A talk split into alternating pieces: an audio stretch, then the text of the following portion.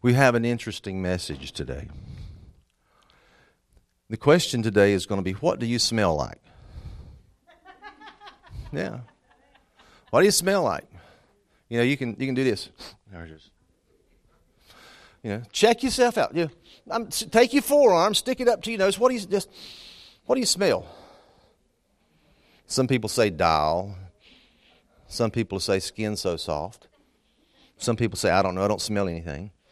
Some people may say, and probably I hope there's nobody in here. Some people say that, "Phew, I don't smell so good." What do you smell like? We're going to look at that today. Um,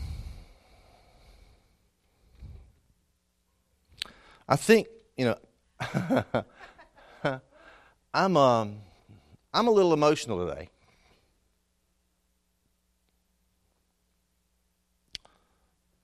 And so I want you to bear with me as I go through this. I'm, I'm really very emotional.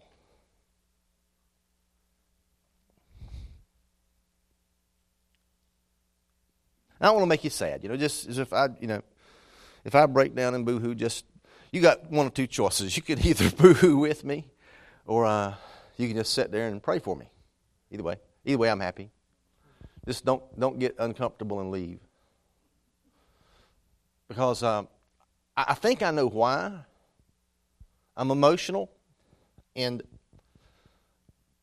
gosh, I just, you know, we, we want transparency and honesty here and accountability. And I'm, I'm transparent and accountable to you. I'm, I'm kind of having a little renaissance in my life, okay? Spiritual renaissance. That's kind of like a, a French word for revival. But I like Renaissance better because Renaissance is like it's a revival of something that starts and it just goes on. You know, it just doesn't die out. See, God's really dealt with me very strongly in the last few weeks about. He's only called my attention. Jesus has told me I only got to do two things. That is to love the Lord my God with all my heart, soul, and might. And my neighbor is myself. That's all. Y'all, that is my job description from this point forward. I don't I have I have nothing else to do. I have been released from every other constraint, every other demand, every other expectation. Now, that, that doesn't mean that I'm a bum. But it means that I've got to do two things. And as long as I do those two things, everything else is going to take place that needs to. Now, my prayer for you is that, and I know some of you are already, some of you are experiencing spiritual renaissance. I talk to you, I feel it. I, you know, when we hug or when you come into the room, I, I can sense that. You call me, you talk to me, you text me, and, and, and you know, I believe that Many of you are experiencing some of the same things. But I tell you, I'm crying a lot lately. I've learned my tear ducts work again. Yeah. Because for a long time they didn't work so good. Yeah. Are you there? And I like it like this. I kind of like my, my tear ducts working like they ought to. But you see, at every turn, in every corner, every place, every person, every situation. I just, I'm feeling Jesus. And I don't, you know, the, the only way I know to make that to make that contagious is just to love you. And, and, and whether or not, you know, I love you or I love somebody else, whether or not the people that I love respond to that, to receive that, or whether it ignites or inspires or does something in them, you know, that's between them and the Lord. But my responsibility is just to love people. I don't have anything else to do. And I want to talk to you this morning about something.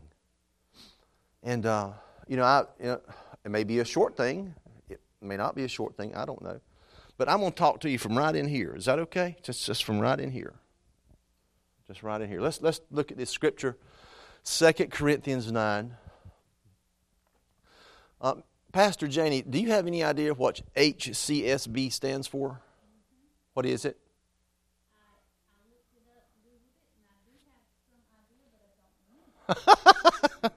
okay, that's Holman's. I thought it was Holman's.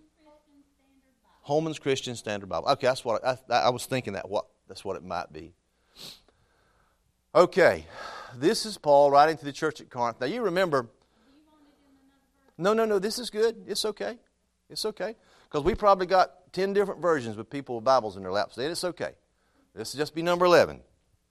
We can all compare. Look, this will just be the uh, this will be the uh, comparison stuff, okay?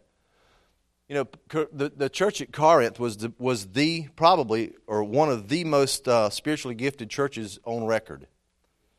They did they did good stuff. A lot of people look at 1 Corinthians like Paul chastising them.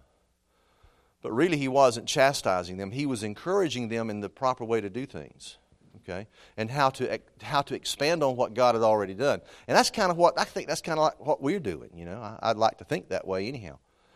Just expanding on what God is doing, and, and, we're learning from each other.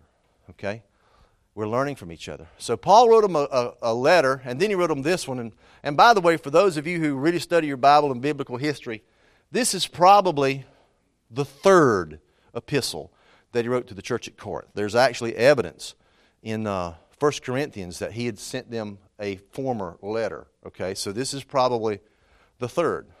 You know, so but it Second Corinthians in our Bible, and I'm good with that. Is everybody good with that? Don't really know and don't really worry too much about what the other one was about. It was for this purpose I wrote, so I may know your proven character if you are obedient in everything. Next slide.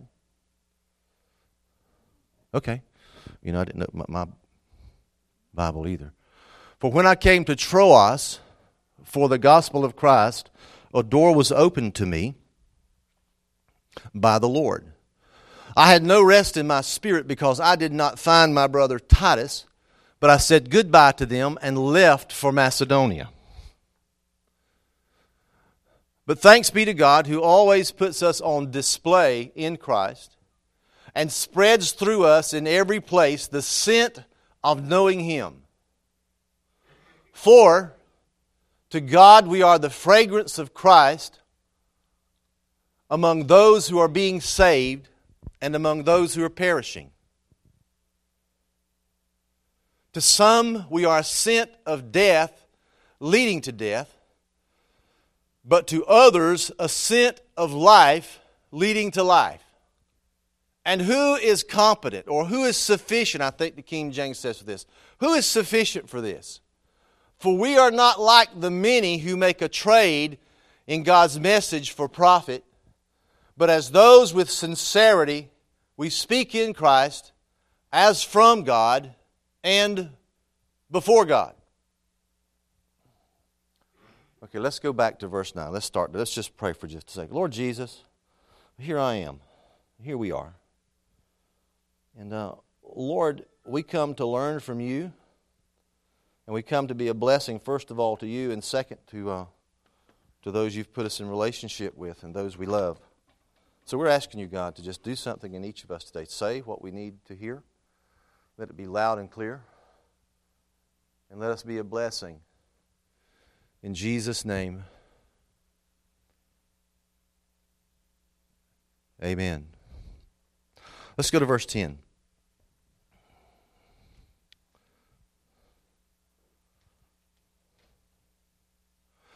Now, this is probably a reference. He talks about forgiveness here. This is probably a reference to a situation that had developed in the Corinthian church back in 1 Corinthians. And they talk about forgiveness. Um, probably the greatest characteristic you can have, other than displaying the character and the nature of Jesus through love, the second thing would probably be forgiveness. And then, if you want to come right down to it, forgiveness simply is it's a, it's, a, it's another characteristic or aspect of love that is set in motion once you begin to love people. Now, let me say this Forgiving people sometimes is hard. Have you found that to be true? Forgiving people is hard. Sometimes it is through a process of years that we actually come to the place where we can forgive those who have wronged us the most. Sometimes we go through a process of years before we can forgive people for their actions.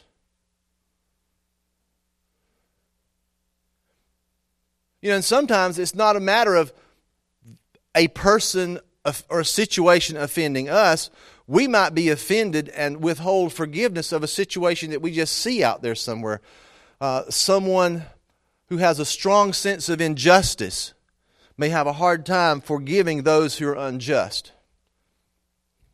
And we had a guy come into the Savannah group last night from um, a church over in Springfield.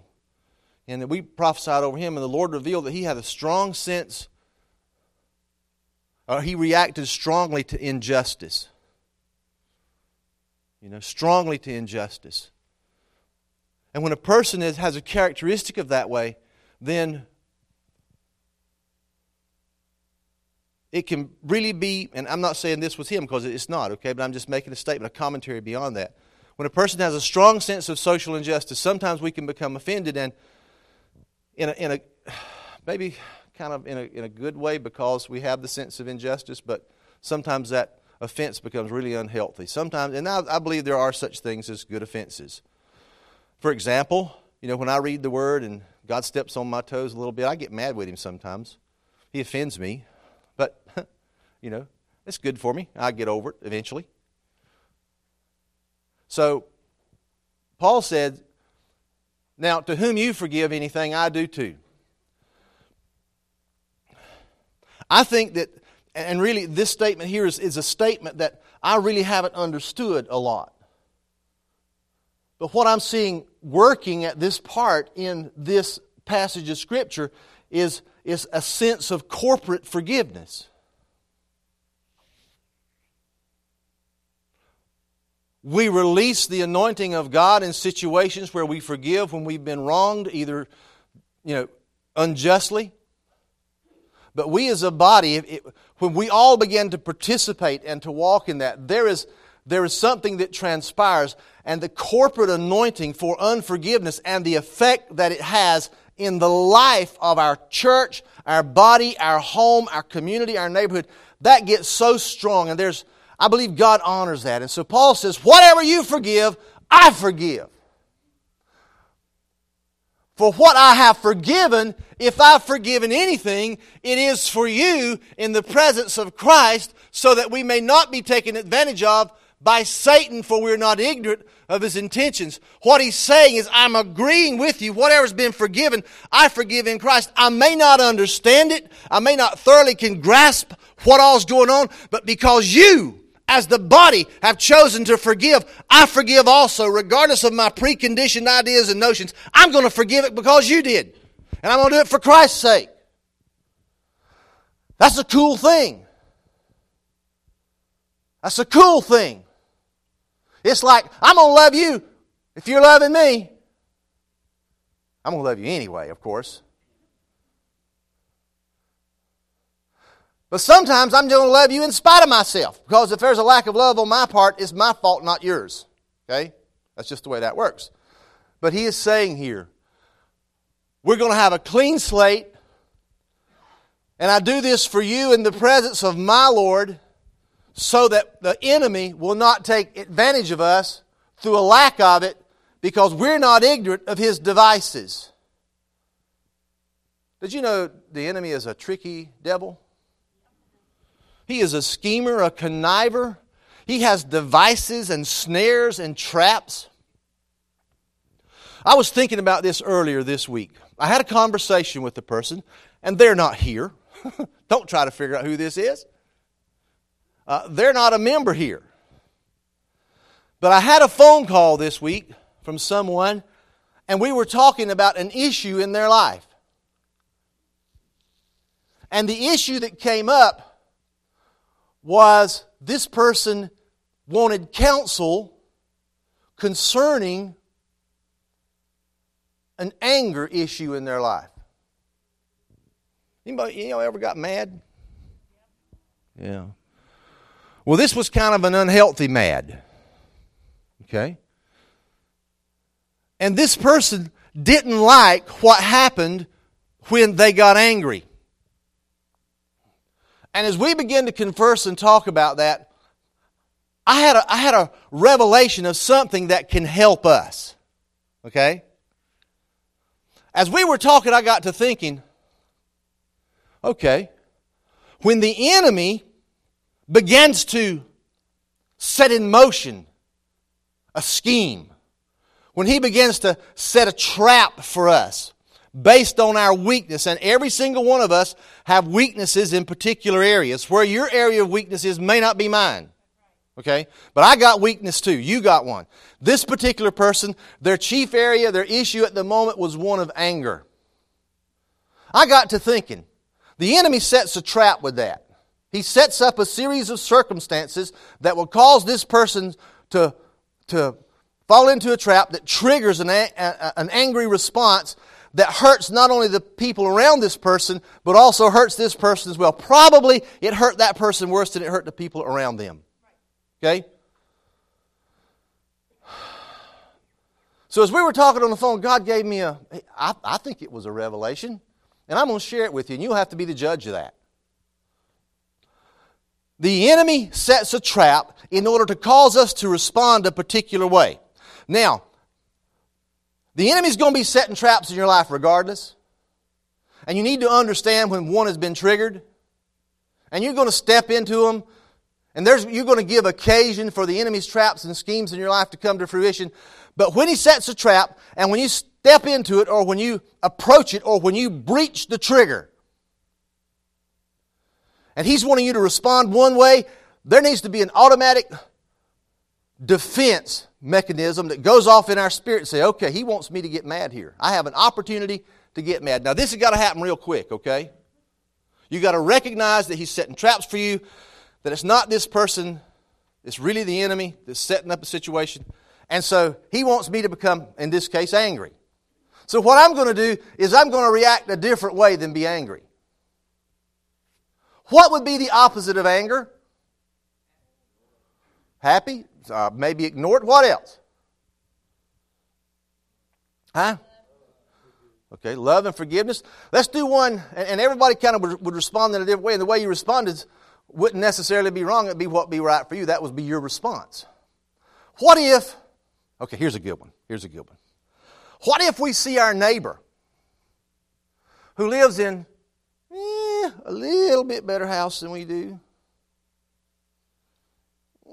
Have a little better wardrobe than we do. You know, they keep their yard prettier than ours. And so we're seeing this and we're living with them and around them every day. And we go outside the house one afternoon and they come driving up in a brand new car or truck. Let's, let's call it, okay, guys, let's call it a truck. And they've got a trailer hitch on it so they can pull their boat down to the river. And I become, the enemy sets a trap through that, and I begin to think, and I become jealous of what, these people, what this person, my neighbor, has. What would be a response other than jealousy? Blessing. Happy rejoicing. One of the things I want to propose to you this morning is when you identify your weak areas, where the enemy sets a trap for you over and over and over again, and you find yourself going into a vicious cycle of whatever it is. It could be anger, it could be jealousy, it could be any, any response to any situation, any person. It could even be against God. Whatever He's pushing your button on today, and He pushed yesterday, when He does it the next time, respond backwards because He has a backwards kingdom and He has a backwards perverted agenda. And it's always opposite of what God wants to do, but it's never equal to what God is doing. And so whenever you're faced with a situation where your trigger's pulled, respond oppositely than the enemy wants you to respond. And you know what? You're demonstrating that you're not ignorant to his devices and you're going to cause him great confusion.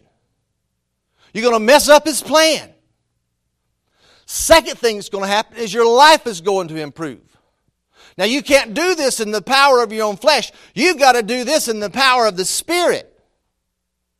Trying to just make a decision that that's not going to work. You've got to access the God who lives in you to give you the discernment and the spiritual acumen to realize what the enemy's doing in your life and then just say, God, give me the strength to act differently. Counter to what I would ordinarily respond to in the natural. Okay? And that's kind of what's going on here. Is that, is that good counsel? I need to know. Okay, it's good counsel. Thank you, Jesus. It wasn't me, that was him. For we are not ignorant of his intentions. Probably one of the greatest uh, detriments to the church, the body of Christ today, the Lord's people, is that we are so ignorant of what the enemy's doing.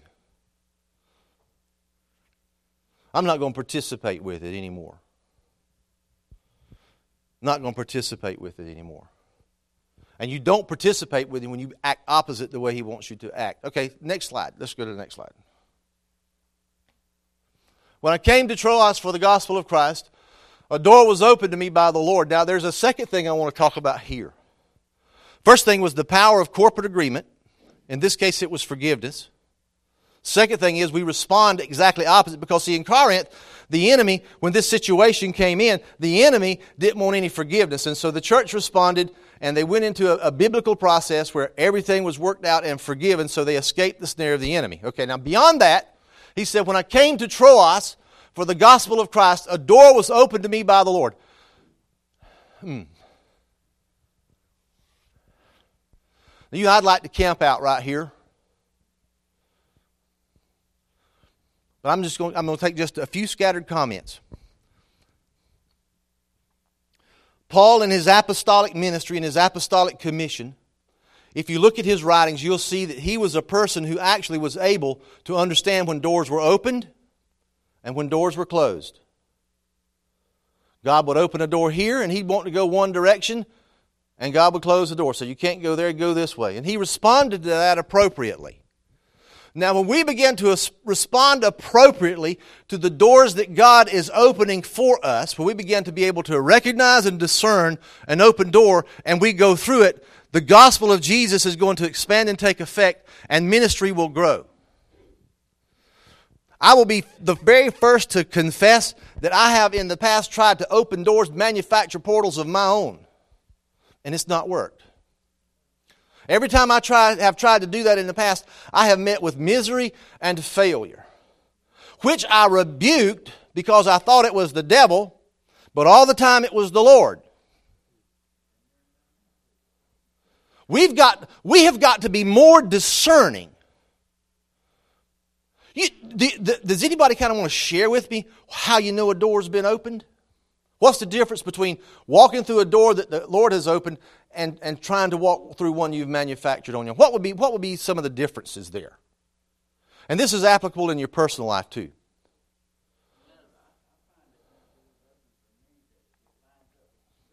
Yep. Good.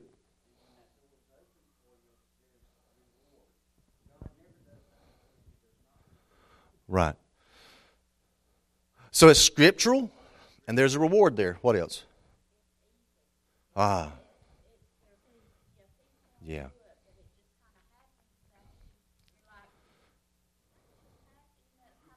Yeah.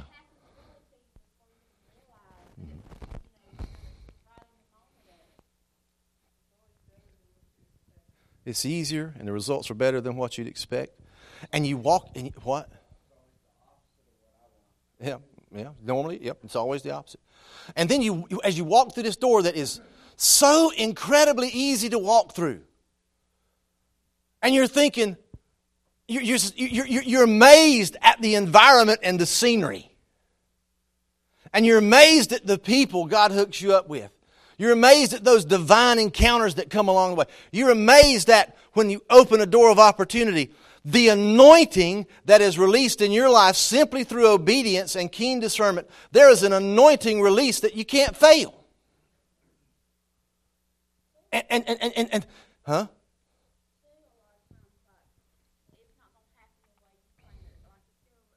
Yeah. Yeah.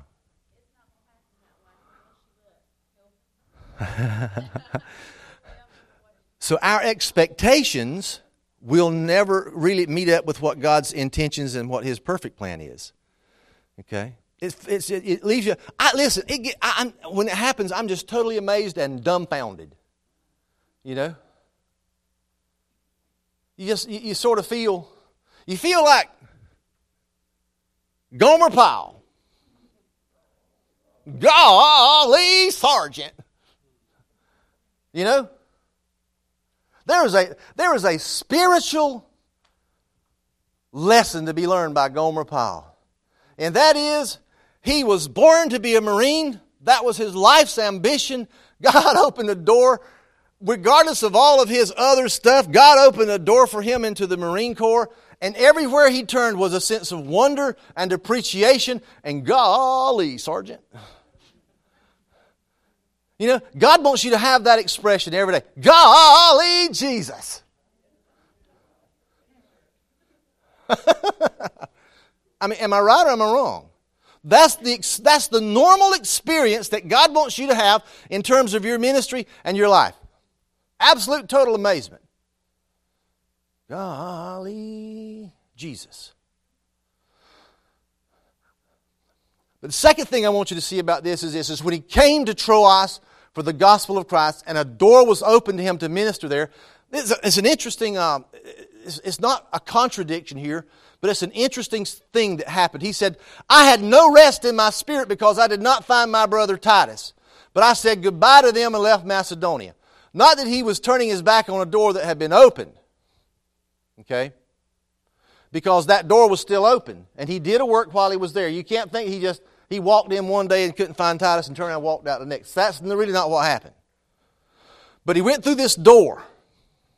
He was grateful and appreciative of it. But there was something lacking in there in the form of another gift and another anointing that he needed to have in order that he'd have rest in his spirit.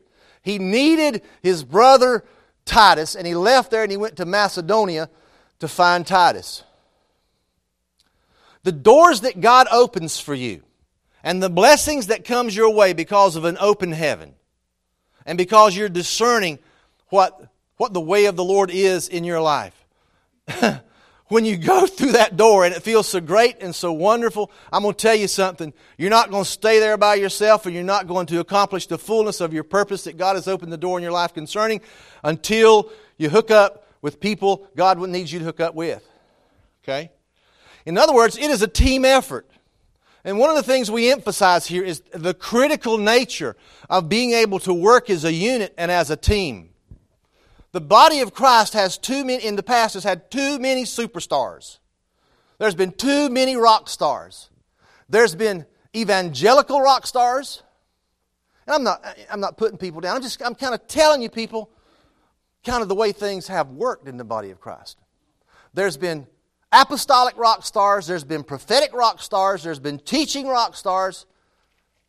And that's not to say that everything is, is backwards and no good. What I'm telling you is, there have been people who have tried to take the anointing of God on their life, and when they go through an open door, it's kind of a one man or a one woman show. I want nothing to do with a one person show. Several reasons. Number one is when the spotlight is shined on me, there's always a defect. Number two, when it comes right down to it, I can't do everything I need to do. Number three, I can't do what you're called to do. See?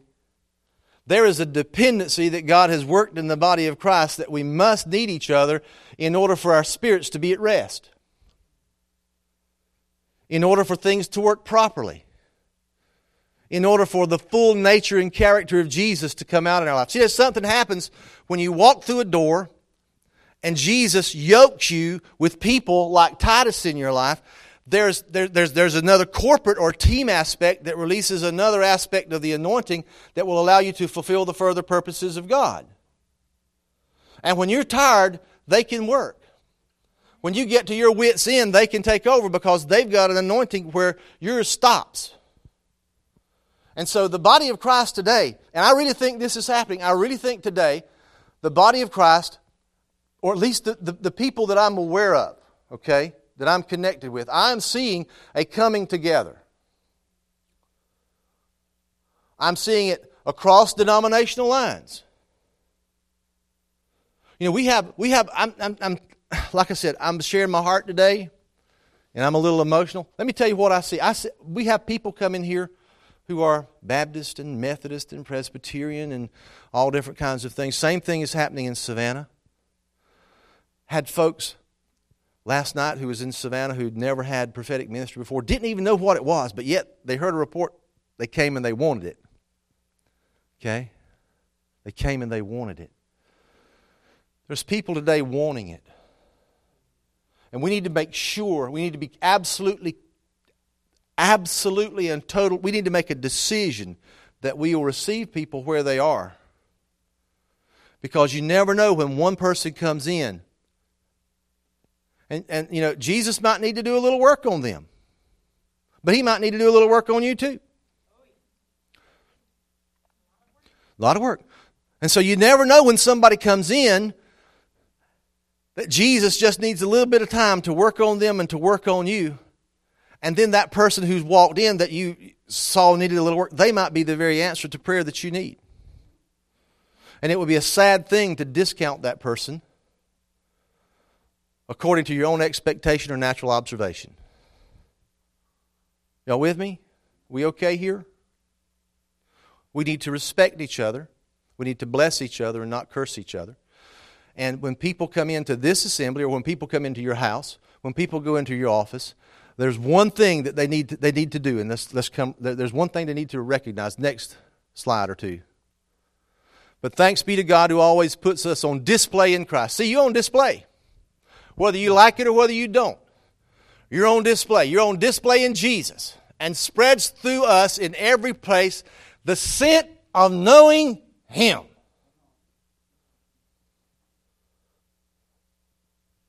What's it smell like?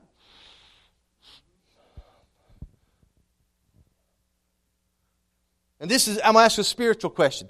As you smell who you are today, are, are you still that old stinking creature that was, you, that was there 15 years ago? Thank God. I'm glad you answered no. You know, do you still smell like that person years ago? Or has your smell changed? Well, I hope it's changed because Jesus is putting you in positions so that your aroma, your scent, your fragrance, who you are in Him, and whether or not you have a relationship with Him, other people who are lost and who are saved are going to be able to smell and discern and to know. Did you know people can spot a phony a mile away?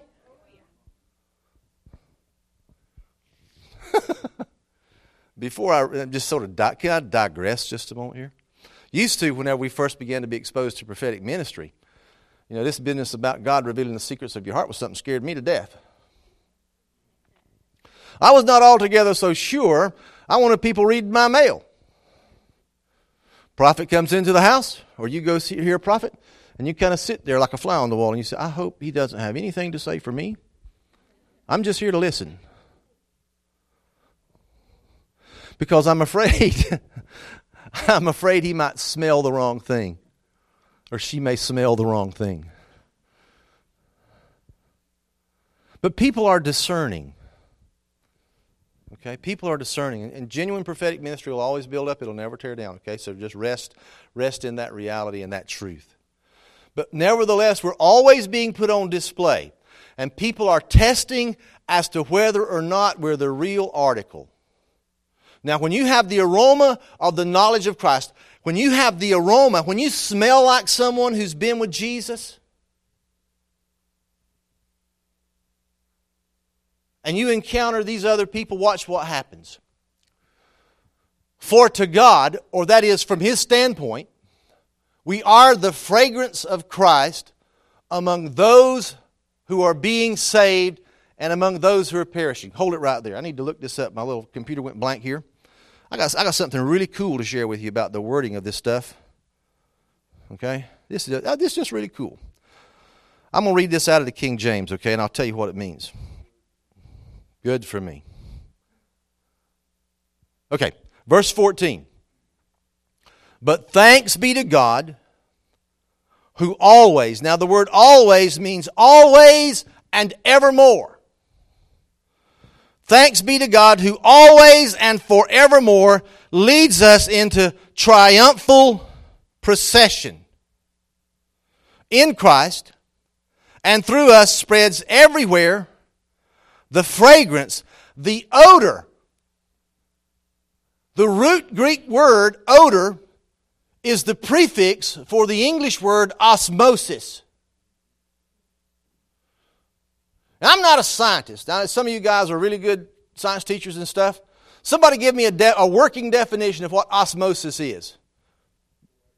Okay, water. What else? What's osmosis? Huh? That's part of it, yeah. Okay.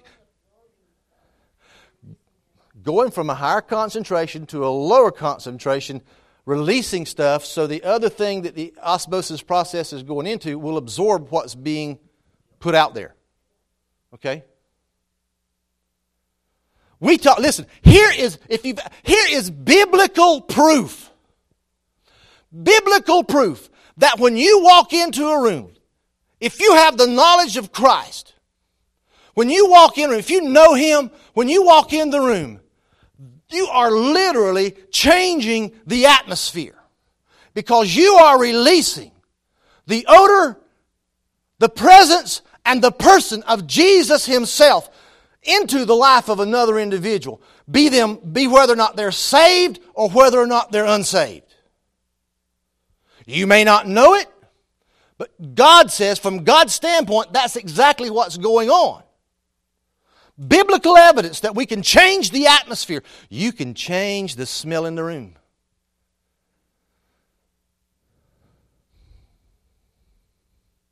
Uh huh. You can change the smell in the room. Jesus can change the smell in the room. In a spiritual context, when you, as a carrier of the fragrance of Christ, engages, encounters, or comes in contact with a person who is lost, the enemy will cause a response one way or another. Sometimes there's a negative response. Have you guys ever been negatively responded to by somebody who was lost? How'd that make you feel? Not real good.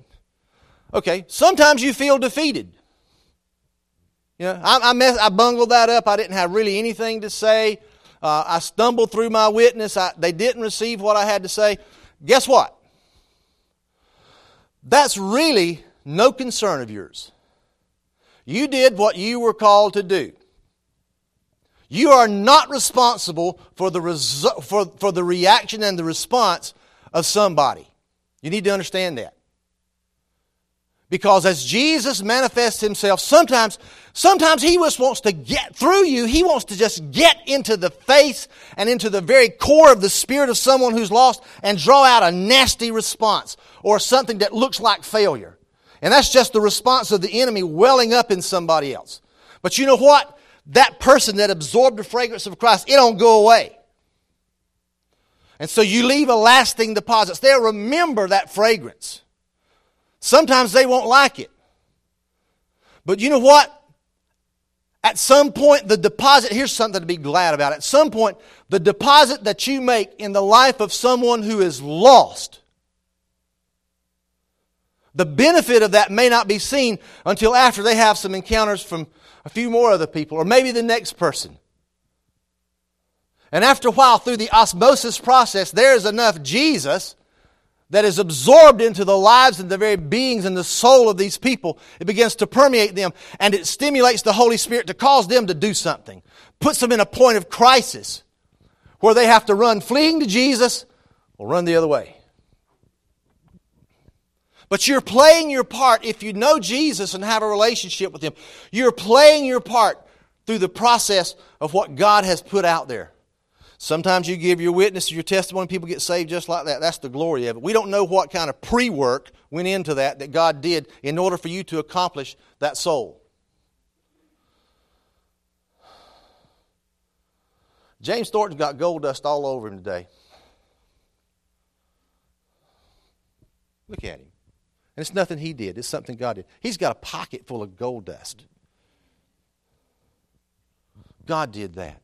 The, the anointing is on James for souls. Okay? The anointing for souls is on you. That's just manifested on James in a way that God just wanted James to know he was thinking of him this morning. And James is going to have surgery Tuesday. James just receiving all of Jesus he can receive. That's just a blessing of James. But God wants to work souls through you too, okay?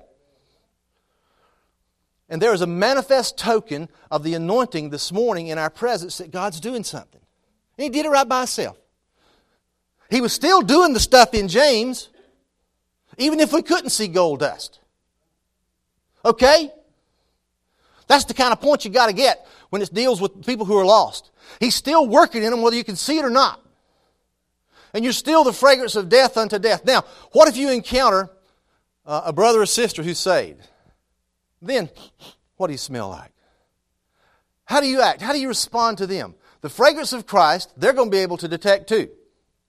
And you're going to smell like life to them. Okay? Thanks be unto God, which always causes us to triumph in Christ. You're always going to triumph. It's interesting to me that the word here, always and triumph, although it's interpreted out of the Greek as always and triumph, in the Greek, the word for always and triumph is exactly the same. It means to be victorious evermore. And the way that reads is this Now thanks be unto God, which causes us to, thanks be unto God, which triumphs evermore, causes us to triumph evermore in Christ. Okay, you see that? Read it again. Now thanks be unto God, which always triumphs, causes us to always triumph in Christ. That's exactly the way it reads in the Greek. You know what that says? God always wins. And because God always wins, you always win. Now, I didn't write this stuff, God did. He made the script. But for those of you who are doubting God's triumph in you, you need to understand God always triumphs. If it's a lie, He said it, and He said it in the Greek. Which originally, by the way, the really original original was written in Hebrew, and I guarantee you it says the same thing in Hebrew. How about that? And makes manifest the Savior, the savor of His knowledge by us in every place. For we unto God, sweet savor of Christ, in them that are saved and in them that perish. Next slide.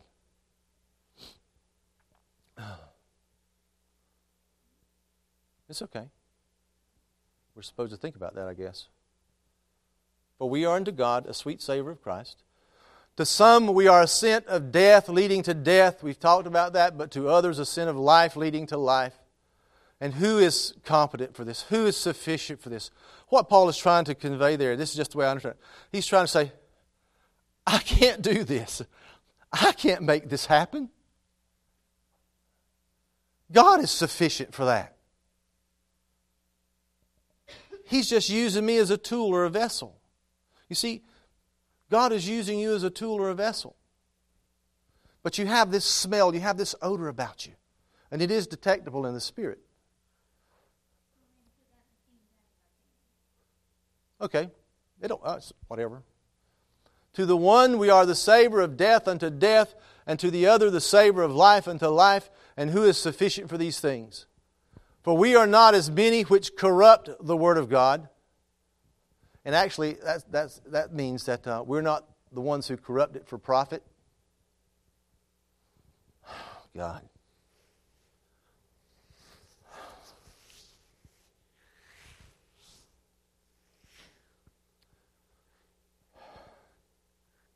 But as of sincerity, but as of God, in the sight of God, speak we in Christ. God help the body of Christ not to tolerate those who would profit from the word of the Lord. But God bless those who would receive their wage according to the word of God as one like the ox who treads out the corn not to be deprived of it, but as of sincerity. And that's not saying that people aren't to be paid for their ministry. What that is saying is motive. But as of God and the sight of God, we speak in Christ. Next slide. It's okay. It's okay. It's all right.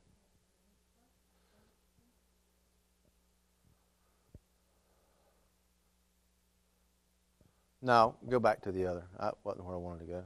It's okay. I think I think I'm I think I'm about done anyway. I think that's probably a signal that I'm about finished.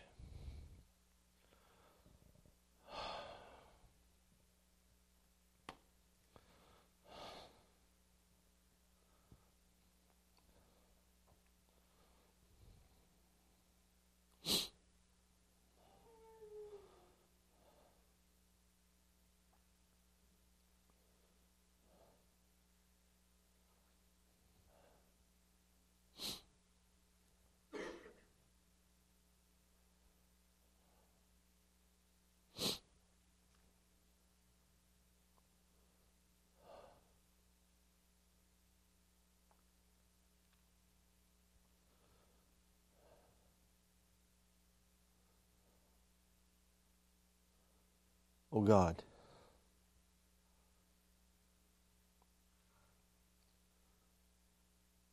Lord, we just ask you.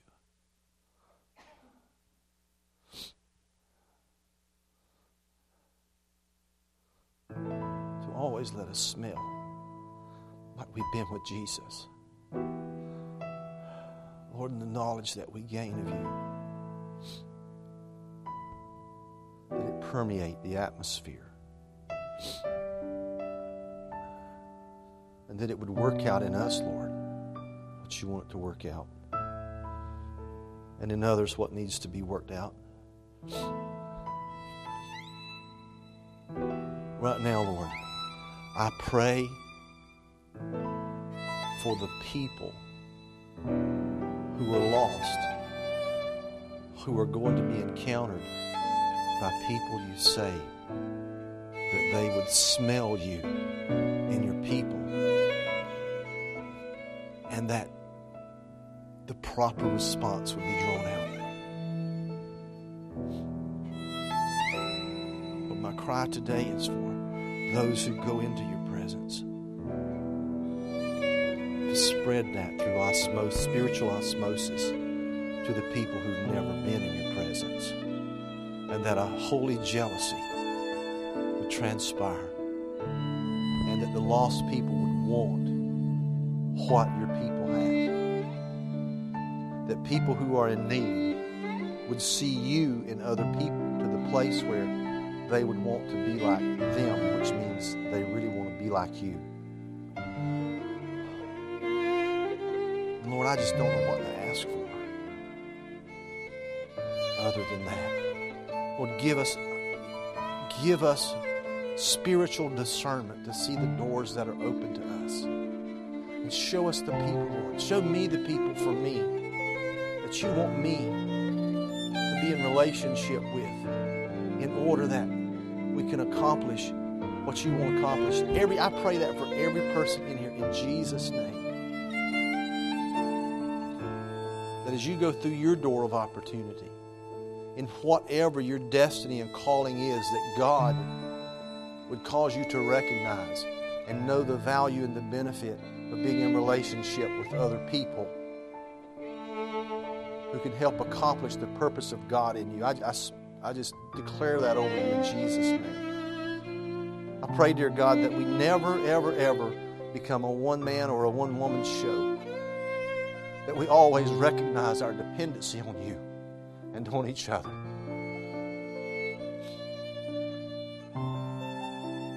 And our strength would never be determined by what we could do in the flesh, but our strength would be determined by how much we rely on you, how much we need you. Because in our weakness, you're strong. And when we're weak, you're strong, that the power of Christ might rest in us.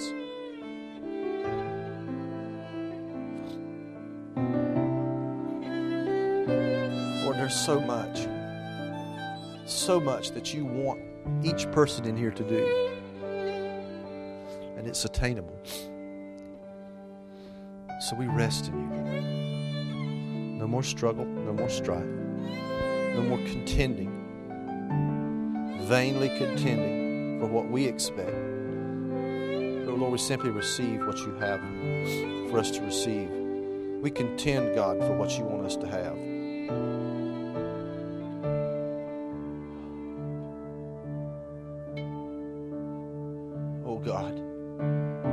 Break our heart with the things that break the heart of God. Work in us, God, a freshness, a renaissance. Lord, and for those here who are already there and have far surpassed that and have been living and walking in that, oh God, thank you for them. Thank you for, for their life. Thank you for their encouragement, Lord, and may they share that with us so we can be encouraged. Person, Lord, who, who's struggled with this, who's tripped up and snared, I just ask you, dear God, to sink deep into their spirit and give them strategies, godly strategies, how you want things done, so that they won't be ensnared.